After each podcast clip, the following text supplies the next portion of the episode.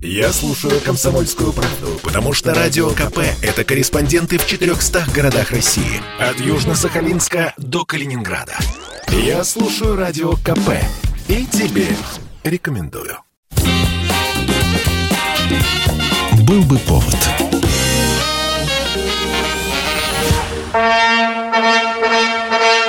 Здравствуйте, я Михаил Антонов. а Это программа «Был бы повод». 3 октября на календаре и рассказ о событиях, которые происходили в этот день, но в разные годы, ждет вас в сегодняшней передаче. 1956 год. Британские газеты пишут «К нам приехал советский театр». Начинаются первые крупные гастроли Большого театра. One thing everyone admits about the Russians their ballet is the world's finest, and the Bolshoi Theatre is its peak. So when our own Beryl Grey takes the Bolshoi by storm with her Swan Lake, that's a British triumph of the first magnitude. Наши танцовщики уже были в Великобритании в середине 50-х годов, но это не было полноценными гастролями. Тогда в Англию отправилась небольшая группа, которая показала лишь пять танцевальных номеров под сопровождение аккомпаниатора. Лишь через два года после этого удастся провести полномасштабные переговоры. По ним Большой едет в Лондон, а Королевский театр несколько дней будет выступать в Москве. За пару дней гастроли под угрозой. В одном из британских магазинов на краже шляпки попадается спортсменка Нина Пономарева. Труппа Большого театра подписывает письмо, в котором этот инцидент называют провокацией. Артисты отказываются выступать.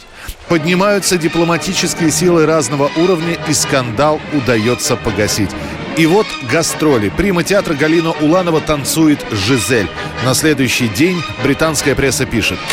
45 минут после окончания спектакля публика не отпускает артистов. Стоячая овация, восторженные крики, приветствия. Артисты уходили со сцены, потом возвращались вновь. Это было просто чудо. Мы влюбились в балет Большого театра, влюбились всем сердцем, полностью и бесповоротно. И сохранили эту любовь и по сей день, что бы ни происходило. 1965 год. Премьера на советском телевидении. 3 октября появляется для школьников программа «Будильник». Первые выпуски ведет актриса театра и кино Маргарита Корабельникова. Хотя ведущий в «Будильнике» вещь довольно условная. Передача не имеет четкой структуры. В один из выходных может быть просто встреча с актером, в другой покажут настоящий мини-спектакль. Доброе утро! Доброе утро, дорогие юные друзья! Наши юные телезрители, как по-вашему, э, сколько может прожить без пищи осел? Вот смотрите, опять же намекает, ну? 25 дней. Крот может прожить два года, а мы, дорогие юные телезрители, без вас не можем прожить одну неделю. Дорогие юные телезрители. дает, а? Однако именно за такой сюжетный винегрет будильник и любят. В итоге эта передача уютно устраивается в программной сетке советского телевидения. В воскресенье в 9 часов 30 минут.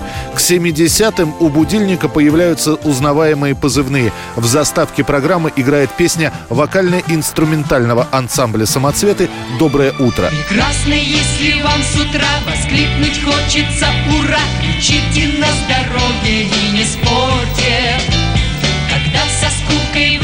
вы враги, вставайте хоть с любой ноги Вам это настроение не испортит. Когда заглянет к вам рассвет и скажет весело привет А птичий хор подхватит вашу песню То все на свете станет интереснее Вскоре появляются постоянные рубрики «Встреча с гостем». Будильник делает серию программ с Борисом Захадером, Риной Зеленой, Евгением Леоновым. Ну а самым популярным является в передаче игра «Мультлото», которую ведет Надежда Румянцева. Там показывают мультфильмы. Именно в «Будильнике» состоится телевизионный дебют Аллы Пугачевой. Она в одной из сценок споет песню «Иду из кино».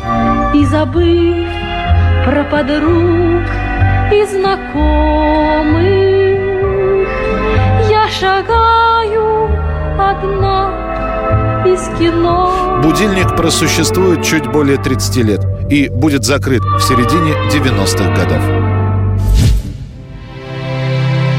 1978 год, 3 октября.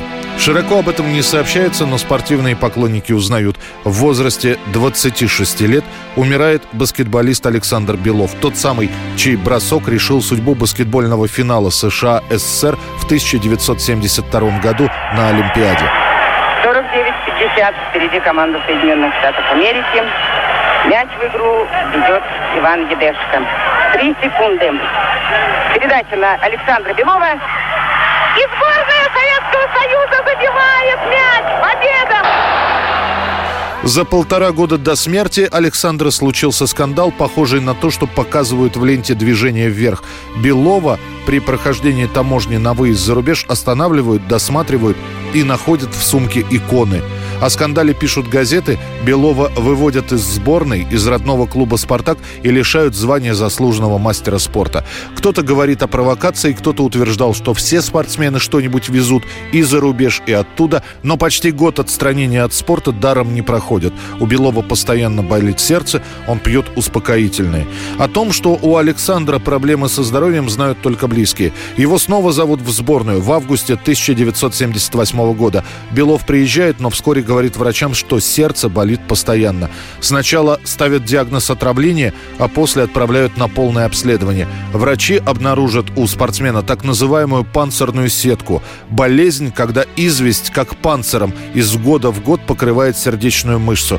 Заболевание неизлечимо. По горькой иронии судьбы, Белов умирает в том же институте, в котором несколько лет назад ушел из жизни его отец. 3 октября 1978 года Александр Белов скончается. Похороны пройдут на Северном кладбище, куда придут несколько тысяч человек. На гроб, прежде чем засыпать могилу, друзья покойного положат баскетбольный мяч год 1968.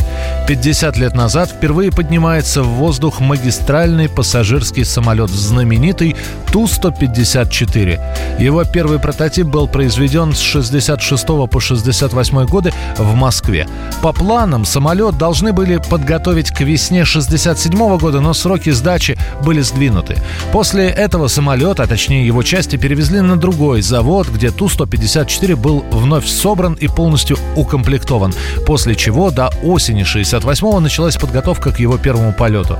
После того, как полет был совершен, самолет отправили на 27-й Парижский международный авиакосмический салон в Ле-Бурже, где он демонстрировался с выставочным номером 828.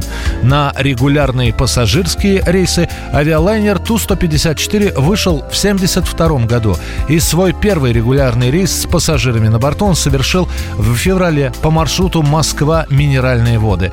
Самым известным в нашей стране бортом Ту-154 был один из немногих сохранившихся опытных образцов лайнера. Он простоял почти 40 лет на территории ВДНХ перед бывшим павильоном авиация и космонавтика. За время своего существования этот самолет-музей посетило несколько миллионов человек. Был допуск посетителей в кабину пилотов и даже можно было посидеть за штурвалом лайнера. И музыкальное событие дня сегодняшнего, 3 октября 1980 года. Песня «Еще один повержен в прах» группы Queen взлетает в американском хит-параде на первое место. Она там будет стоять целых три недели. По словам Брайана Мэя, гитариста группы, эта композиция является самой коммерчески успешной песней за всю историю Квинов. Machine guns ready to go.